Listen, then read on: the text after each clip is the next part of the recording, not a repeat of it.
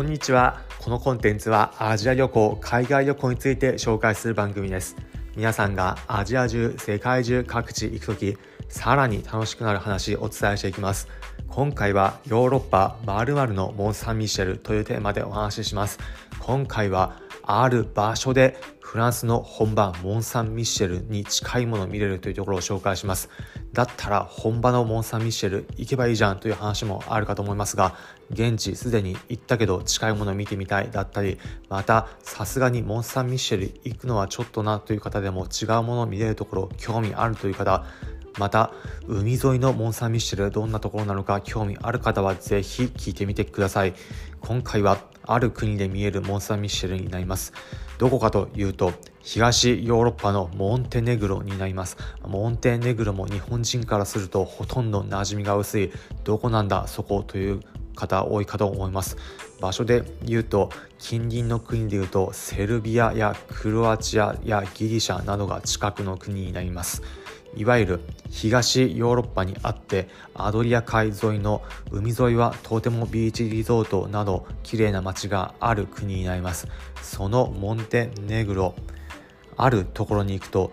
城塞があってそこがなんとフランスのあのモン・サン・ミッシェルに近いような形です。ちなみにモン・サン・ミッシェルどんなところかというと水の上に浮かんだお城のイメージと思っていただければ簡単にですが大体近いものになります。その水の中に浮かぶお城のようなものモンテネグロでも見ることできます。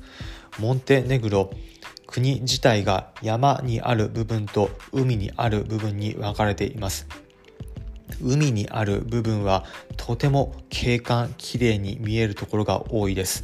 日本でも様々海沿いは景色見れるところはありますがそれと同じぐらいいろいろと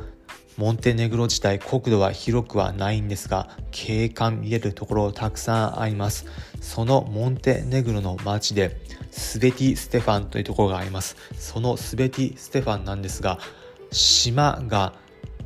国土の部分と離れた部分にありその島自体が一つの城集落のようになっています。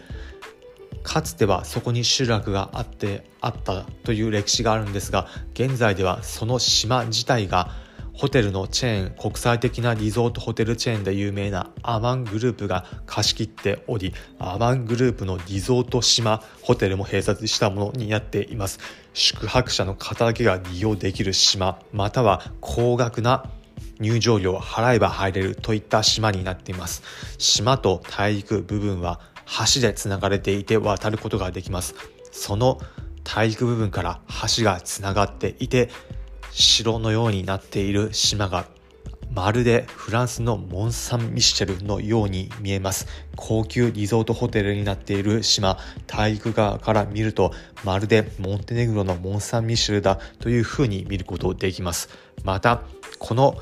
スベティ・ステファンの町自体に行かなくても途中モンテネグロの海沿いの町いろいろとバスで巡る際にバスの車窓からもこの部分見ることできます。皆さんももしもアドリア海沿い周遊旅行などいつか行ってみたい。特に日本人から人気があるところで言うとクロアチアのドゥブロプニクなど有名ですがそこと合わせて様々観光するといった旅行いつか行きたいといった方はモンテネグロではモンテネグロ版のモン・サン・ミッシェル見ることできるのでいつか旅行行きたいリストに加えてみるのも面白いかもしれません。ということで最後に今回のまとめです。今回はヨーロッパ〇〇のモン・サン・ミッシェルというテーマでお話ししました。結論